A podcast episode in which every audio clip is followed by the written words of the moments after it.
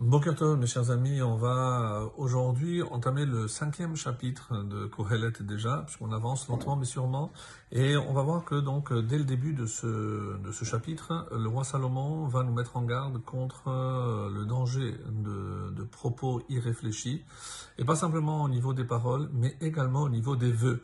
En effet, il va reprendre cet enseignement de la Torah qu'il faut faire extrêmement attention lorsque on formule un vœu évidemment de l'accomplir.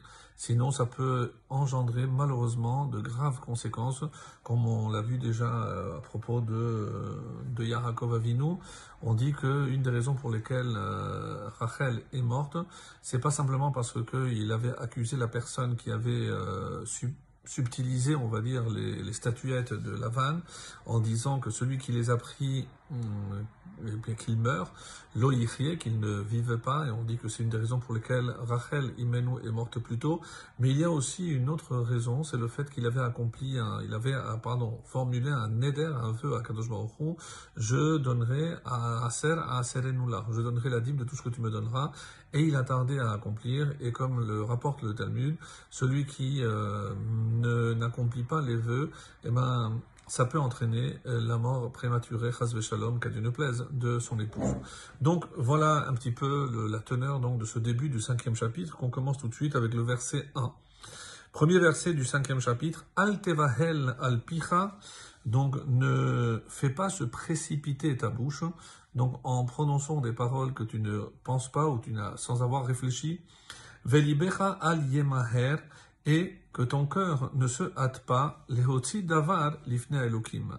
Ne se hâte pas donc de proférer une parole devant Dieu.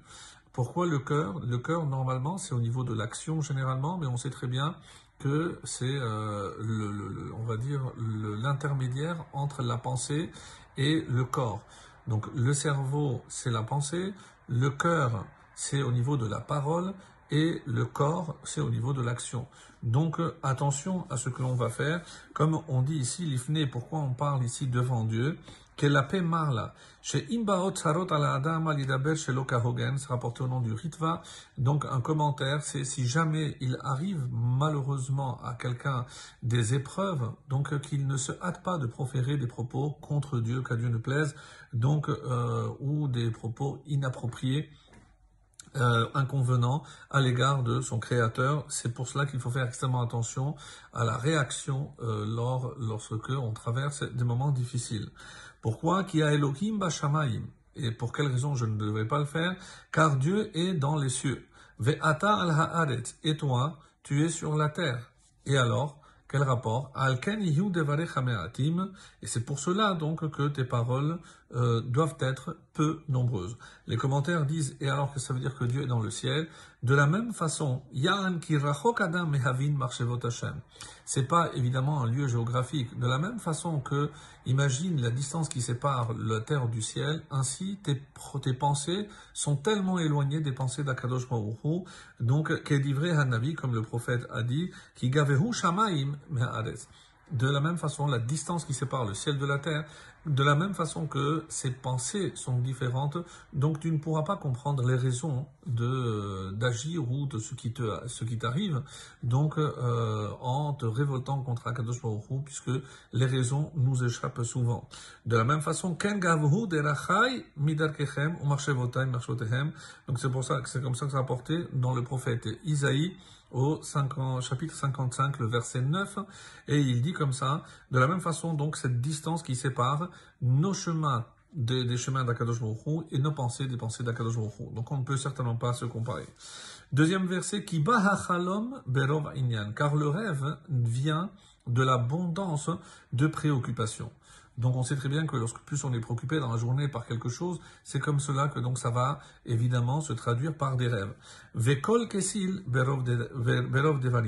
Et ici kol c'est la voix de l'insensé. Et quelle serait ici donc une euh, une des définitions de l'insensé, comme on va le voir par la suite, c'est quelqu'un qui promet et qui n'accomplit pas, ou qui ne réfléchit pas avant de parler.